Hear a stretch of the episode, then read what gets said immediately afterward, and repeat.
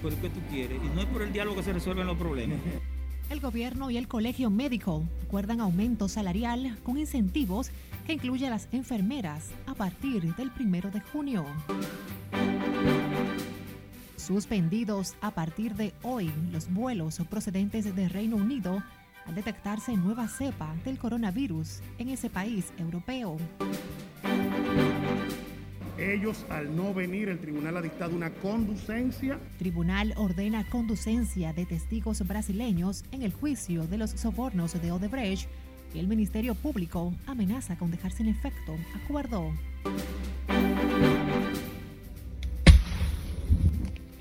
Muere piloto de narco en avioneta accidentada próximo a las costas de Oviedo, en Pedernales.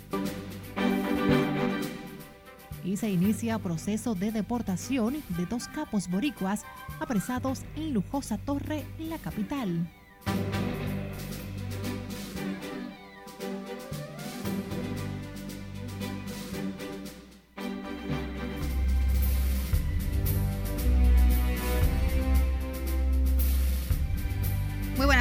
el lunes 21 de diciembre. Gracias por acompañarnos. Inicia la primera emisión de Noticias RNN. Soy Graciela Acevedo. Agradecemos la sintonía. Aperturamos esa emisión con el gobierno y el Colegio Médico Dominicano. Suscribieron hoy un acuerdo que fija un aumento salarial de un 30% y pensiones con el último sueldo de vengado, dos de las principales conquistas de este gremio. Siledis Aquino con la historia pero es el comienzo de transformar la salud en la República Dominicana. En un acto en el Palacio Nacional encabezado por el presidente Luis Abinader, quedó sellado el acuerdo. El presidente del Colegio Médico lo firmó junto a la vicepresidenta Raquel Peña, coordinadora del Gabinete de Salud Oficial. A partir de enero los médicos serán pensionados con el 100% de su sueldo y en junio recibirán el reajuste del 30%. Pero aún así no es el salario justo de los médicos. ¿eh? Que son los que arriesgan cada día su vida en los hospitales. Vamos a ir caminando hacia el salario justo.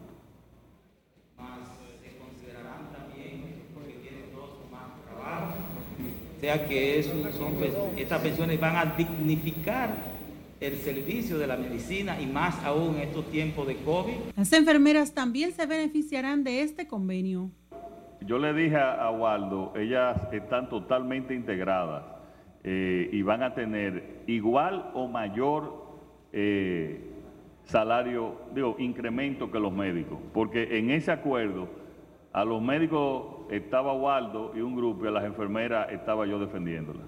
Las pensiones de los médicos se igualan a no menos de los 50 mil pesos.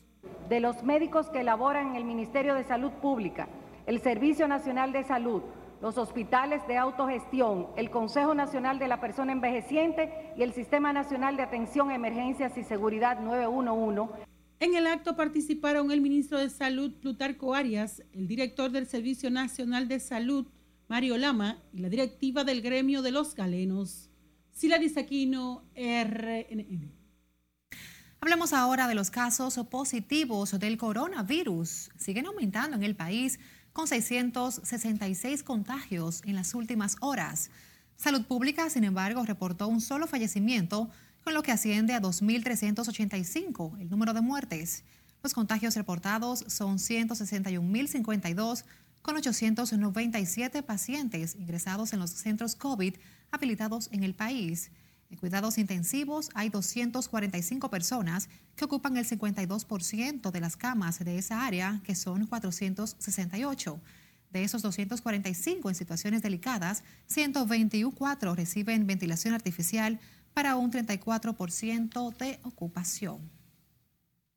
Y las bodas en este mes de diciembre, en tiempos de coronavirus, no se han detenido a pesar de las redadas realizadas por la policía para hacer cumplir el protocolo sanitario. Las autoridades confirmaron que unas 200 personas fueron detenidas ayer por agentes policiales y el Ministerio Público al ser sorprendidas en dos bodas celebradas en Santiago y el municipio de Moca. Los invitados a esas bodas se observan en camiones de la policía con sus vestimentas de gala. Una de las actividades suspendidas era la boda de una hija del corredor de seguros, Jaime Bisonó y Fátima de Bisonó, donde fueron detenidas 142 personas en el sector Los Álamos, en Santiago. A propósito del COVID-19, ciudadanos sugieren prudencia y moderación en las fiestas navideñas para evitar contagios y accidentes lamentables. Insisten en la importancia de cumplir las normas restrictivas que se han endurecido por el aumento de los contagios y previendo un rebrote por las aglomeraciones propias de estas fechas. recomienda a la gente que se cuide? y, que, y, que, y que usando la mascarilla y alejamiento, alejamiento y buscando de Dios.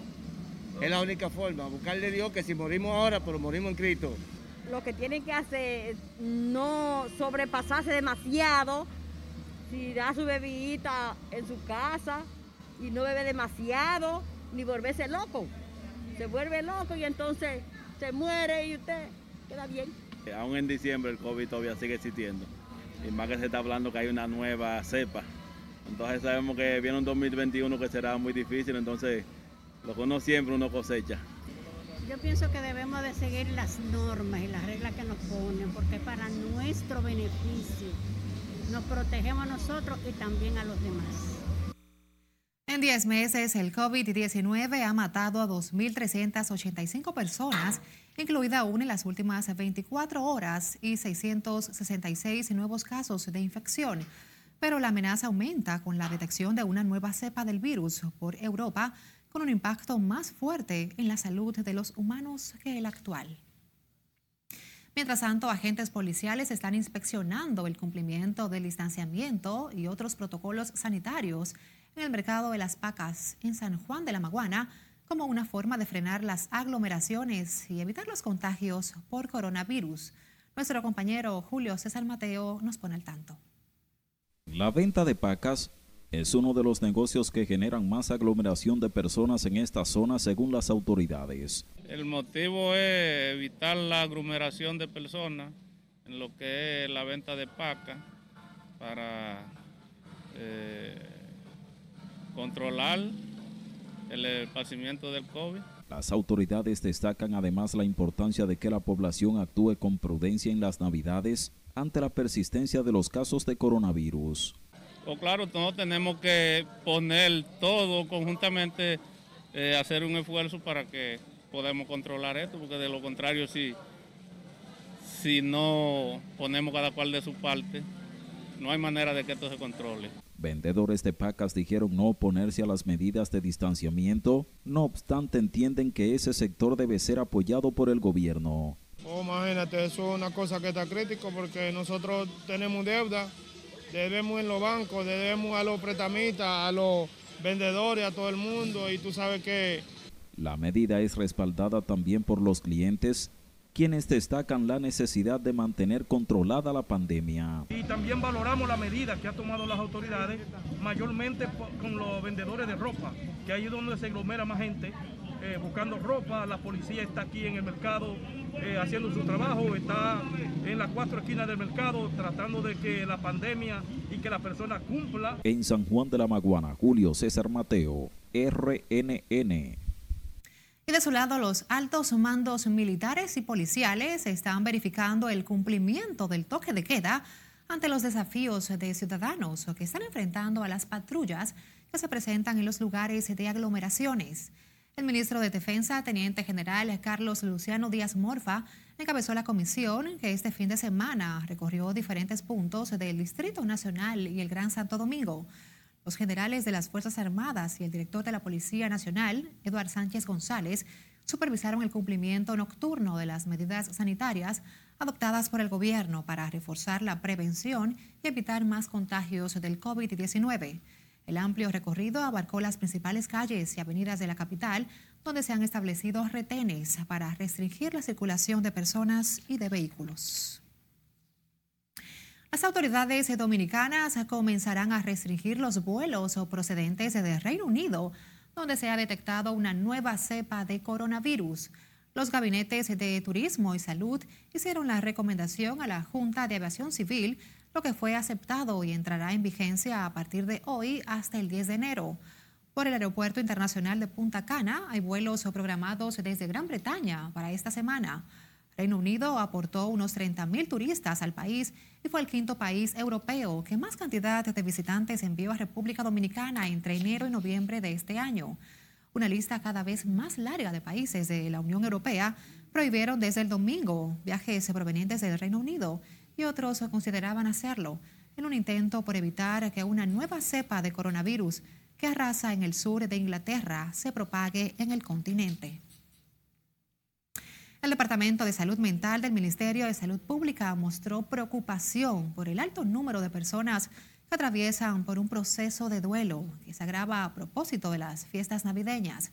Durante un conversatorio sobre el duelo en tiempos de pandemia, los psicólogos hacen especial énfasis en los niños y abuelitos. El COVID nos ha quitado el poder reunirnos con nuestras familias, el poder realizar los ritos de despedida, los ritos funerarios que son tan importantes para que el duelo camine. El, no poder estar con mi familiar en sus últimos momentos, el no poder eh, despedirlo, eh, ha hecho que la sintomatología del, del duelo, que es normal, se complique. El dolor por la pérdida de un ser querido resurge en la temporada navideña debido a que es un tiempo de compartir, de compartir familiar, según explican los especialistas en salud mental.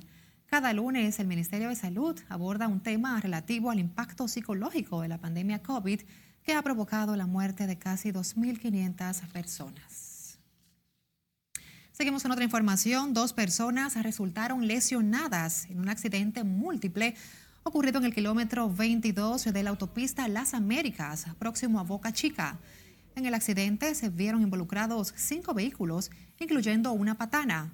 La situación provocó un largo taponamiento en las Américas que fue cediendo luego de casi una hora de trabajo de los agentes de la DGCET enviados al lugar. El exceso de velocidad habría desatado la coalición de los cinco vehículos. En un video que circula por las redes sociales se observa una jipeta que con el impacto fue a parar encima de otro vehículo. Precisamente por la autopista Las Américas, por la zona de Boca Chica, el gobierno inició la semana pasada la construcción de varias obras viales para enfrentar los accidentes que con frecuencia ocurren en ese tramo. Tras un delicado proceso de recuperación y con parte de su rostro cubierto por las quemaduras e injertos recibidos, la jovencita Yokairi Amarante se ha reintegrado a las actividades cotidianas. La joven que fue atacada con ácido del diablo por dos elementos por encargo de su expareja hace dos semanas que fue dada de alta de la unidad de quemados del hospital Ney Arias Lora. Este lunes circularon por las redes sociales imágenes en las que se le capta participando de una fiesta en lo que parece en el sector donde vive, en la parte alta de la capital. Yokairi no se ha encerrado a pesar de su condición, lo que demuestra el video en el que baila con otro joven una contagiosa bachata tras casi tres meses hospitalizada. Y recuerden que para mantenerse al tanto deben visitar nuestras redes sociales. Búsquenos en Facebook, en Twitter, Instagram y YouTube. Nuestro usuario arroba noticias. Y recuerde que RNN se transmite por Spotify, Google Podcast y plataformas similares. RNN Postcat, una nueva forma de sintonizarnos para mantenerse informados. Gracias por continuar con Noticias RNN. La nueva variante del SARS-CoV-2 detectada en el Reino Unido es hasta un 70% más contagiosa que las registradas hasta la fecha, aunque su infección no es más grave, según el Centro Europeo de Prevención y Control de Enfermedades. Nuestra compañera Scarlett Guichardo tiene más detalles en las internacionales. Buenas tardes, Scarlett. Así es, buenas tardes, Graciela. Hasta la fecha, Dinamarca y los Países Bajos han informado de algunos casos con la nueva variante y, según medios locales, también se habría detectado en Bélgica. Las autoridades sanitarias europeas recomiendan la realización de esfuerzos para prevenir y controlar su propagación fuera del Reino Unido. La nueva variante del coronavirus ha provocado la implementación de nuevas medidas restrictivas en el Reino Unido, donde el secretario de Salud, Matt Hancock, afirmó que la cepa detectada recientemente está fuera de control y el número de casos se disparó en los últimos días. En ese contexto, sugirió que las restricciones para detener su propagación podrían estar en vigor durante meses. Tras la alarma procedente de Reino Unido, una veintena de países, tanto en Europa como en el resto del mundo, han prohibido los vuelos provenientes de Gran Bretaña. Otras naciones como España no han tomado medidas tan drásticas, pero han anunciado el reforzamiento de medidas preventivas, como los controles sanitarios en aeropuertos o de pruebas PCR. Mientras que desde Moscú se anuncia que la vacuna rusa Sputnik V es efectiva contra la nueva cepa del coronavirus detectada recientemente en varios países europeos, declaró este lunes el director del Fondo Ruso de Inversión Directa. El presidente electo de Estados Unidos, Joe Biden, y su esposa Jill recibirán la primera dosis de la vacuna de Pfizer este lunes en Delaware, dijo la portavoz de transición. Los líderes de la Cámara de Representantes y el Senado de Estados Unidos llegaron a un acuerdo sobre un proyecto de ley de estímulo para la pandemia de 900 mil millones de dólares que incluye beneficios de desempleo mejorados y pagos directos en efectivo. Washington inició el despliegue en Polonia y los países bálticos de unidades de combate retiradas de Alemania, informó este lunes el ministro de Defensa de Rusia. Una avioneta que transportaba un cargamento de cocaína se estrelló en una reserva forestal en el norte de Guatemala, cerca de la frontera con México, dejando una persona muerta y tres detenidos, entre ellos un ciudadano mexicano.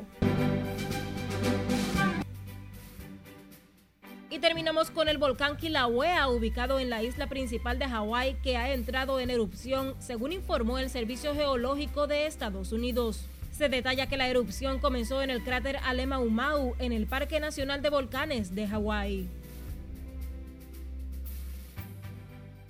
Tras una serie de intensas erupciones en el 2018, el volcán permaneció dormido y comenzó a presentar señales de actividad sísmica en diciembre de este año. Esto es todo, Graciela, en el resumen internacional. Gracias, Scarlett, por este amplio recorrido.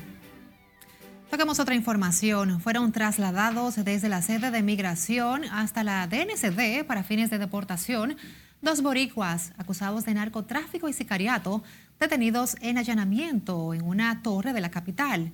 Vladimir Natera Abreu y Josep Omar Rivera Verdejo tienen un largo prontuario delictivo y se dijo que coordinaban el envío de importantes cargamentos de cocaína hacia Puerto Rico por la vía marítima.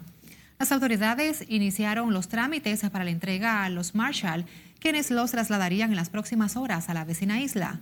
Natera Abreu y Rivera Verdejo fueron capturados este domingo en una torre de apartamentos del sector Evaristo Morales, en el Distrito Nacional, en medio de un amplio operativo.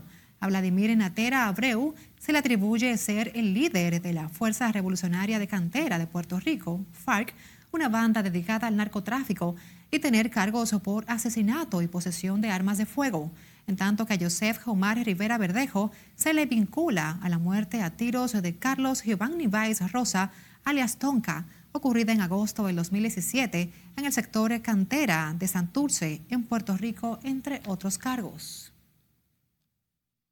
Y una narcoavioneta que transportaba un cargamento de cocaína se accidentó en la madrugada de este lunes, próximo a las costas de Oviedo, en la provincia de Pedernales, muriendo el piloto. Guillermo Tejeda con los detalles.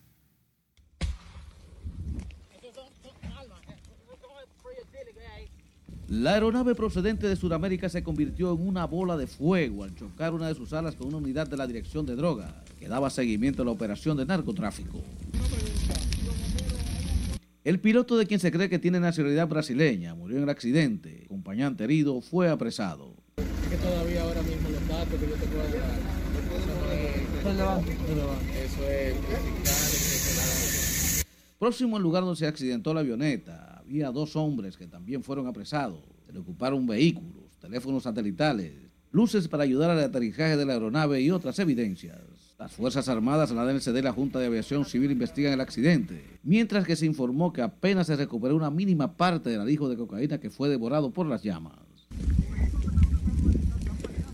El narcotráfico ha utilizado con frecuencia la zona de Pernales para sus operaciones. Se recuerda que en el 2008 otra avioneta con un cargamento de 500 kilos también se accidentó, muriendo sus ocupantes. Como vemos era, eh, hay unos cuantos cuerpos. Guillermo Tejeda, RNN. El Ministerio Público dejará sin efecto el acuerdo con la empresa Odebrecht por el caso de los sobornos si no logra la conducencia de tres testigos de ese consorcio brasileño considerados claves para el proceso del juicio. Debido a la ausencia de estos testigos, el primer tribunal colegiado del Distrito Nacional aplazó nuevamente para el día 8 de enero el proceso. José Tomás Paulino tiene la historia. Nosotros lo vemos como una falta de respeto al sistema de justicia dominicano. Para la Procuraduría especializada en corrupción administrativa es imprescindible escuchar los testimonios de Mauricio Dantas Becerra, Rodrigo Maluf y Marcelo Cot. Ellos, al no venir, el tribunal ha dictado una conducencia que el Ministerio Público va a ejecutar en los términos que ha definido el tribunal. El hecho de que el Ministerio Público considere dejar sin efecto el acuerdo no impide que ellos tengan que eh, presentarse a este juicio donde han sido admitidos como testigos y tendrán que ser conducidos en los términos, repito, que estableció el tribunal. Mauricio Dantas Becerra fue el abogado que vino a la República Dominicana a validar un acuerdo entre Odebrecht y la Procuraduría General de la República. Ese acuerdo obliga al consorcio a ofrecer toda información requerida por la justicia dominicana y el pago de 184 millones de dólares, el doble de los 92 millones de dólares pagados en sobornos para resarcir daños morales y económicos. Nosotros dejamos bien claro a este tribunal que eso era una afrenta a este tribunal. Los tres testigos estaban citados para la audiencia de hoy, no asistieron sin explicación valedera, excepto Marcelo Cobb, quien envió un certificado médico de inhabilitación laboral por 15 días. Debido a eso, el Ministerio Público y las defensas técnicas de los seis imputados pidieron el aplazamiento de la audiencia, lo que acogió el tribunal. Es por esto que el tribunal tiene a bien suspender este juicio, dictando orden de conducencia en contra de los testigos Mauricio Dantas Becerra y Rodrigo Maluf Cardoso. El 8 de enero será reanudado el juicio en el primer tribunal colegiado del Distrito Nacional por el caso Odebrecht y el Ministerio Público ha dado garantías de que hará todas las diligencias para que sean conducidos a la República Dominicana los tres testigos vitales para que avance el caso de los sobornos pagados en el país. José Tomás Paulino, RNN. A propósito, el juez José Alejandro Vargas propuso para el pospuso para el día 28 de diciembre el conocimiento de un recurso de oposición interpuesto por el Ministerio Público a los archivos definitivos de ocho de los encartados en el expediente original por los sobornos del consorcio brasileño de Brecht. Con el aplazamiento se busca que los abogados de la defensa de los imputados conozcan una petición elevada por Juan Temístocles Montaz en la que pide la desestimación del recurso arguyendo falta de calidad de las organizaciones accionantes contra el archivo. Lo sustentó César Sánchez, el único presente en la sala de audiencia de los ocho investigados por los sobornos Odebrecht, cuyos casos fueron archivados durante la gestión del saliente Procurador General Jean Alain Rodríguez. Quedan todos para el lunes 22 a las 9 de la mañana. También se le va a ordenar a la parte de tiempo que la dirección de su domicilio. y resulta que ahora me están convocando porque el documento que firmó Jean Alain es irregular. Resulta que me convocan para el 12 y 21. Y el 21 es el irregular del 12. Resulta también que la famosa fundación que nos hace llegar aquí de nuevo no existe, es irregular. Los archivos los hizo el Procurador General de la Corte de Apelación de Santo Domingo, Narciso José Escaño Martínez, lo que ahora consideran ilegal las nuevas autoridades del Ministerio Público. El carnaval de la capital ha sido suspendido por el Ayuntamiento del Distrito Nacional, acogiéndose a la situación de emergencia sanitaria que vive el país. La tradicional actividad estaba programada para el mes de febrero y sus organizadores prevén que la crisis sanitaria se extienda más allá del primer trimestre del próximo año. El Cabildo dice que su mayor compromiso es preservar la salud de la gente y que en estos momentos no existen las condiciones sanitarias para reducir el riesgo de contagio por el COVID-19 en la organización y desarrollo del carnaval. Añadió que el carnaval de Santo Domingo solo se suspende por este año 2021 y que seguirán trabajando arduamente para recuperar el evento en el 2022 en la misma fecha y con las mismas condiciones.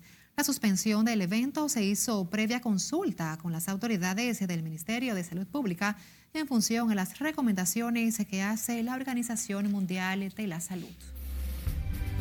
Y por esta tarde nos despedimos de la primera emisión de Noticias RNN. A las 10 de la noche, la emisión estelar. Feliz tarde.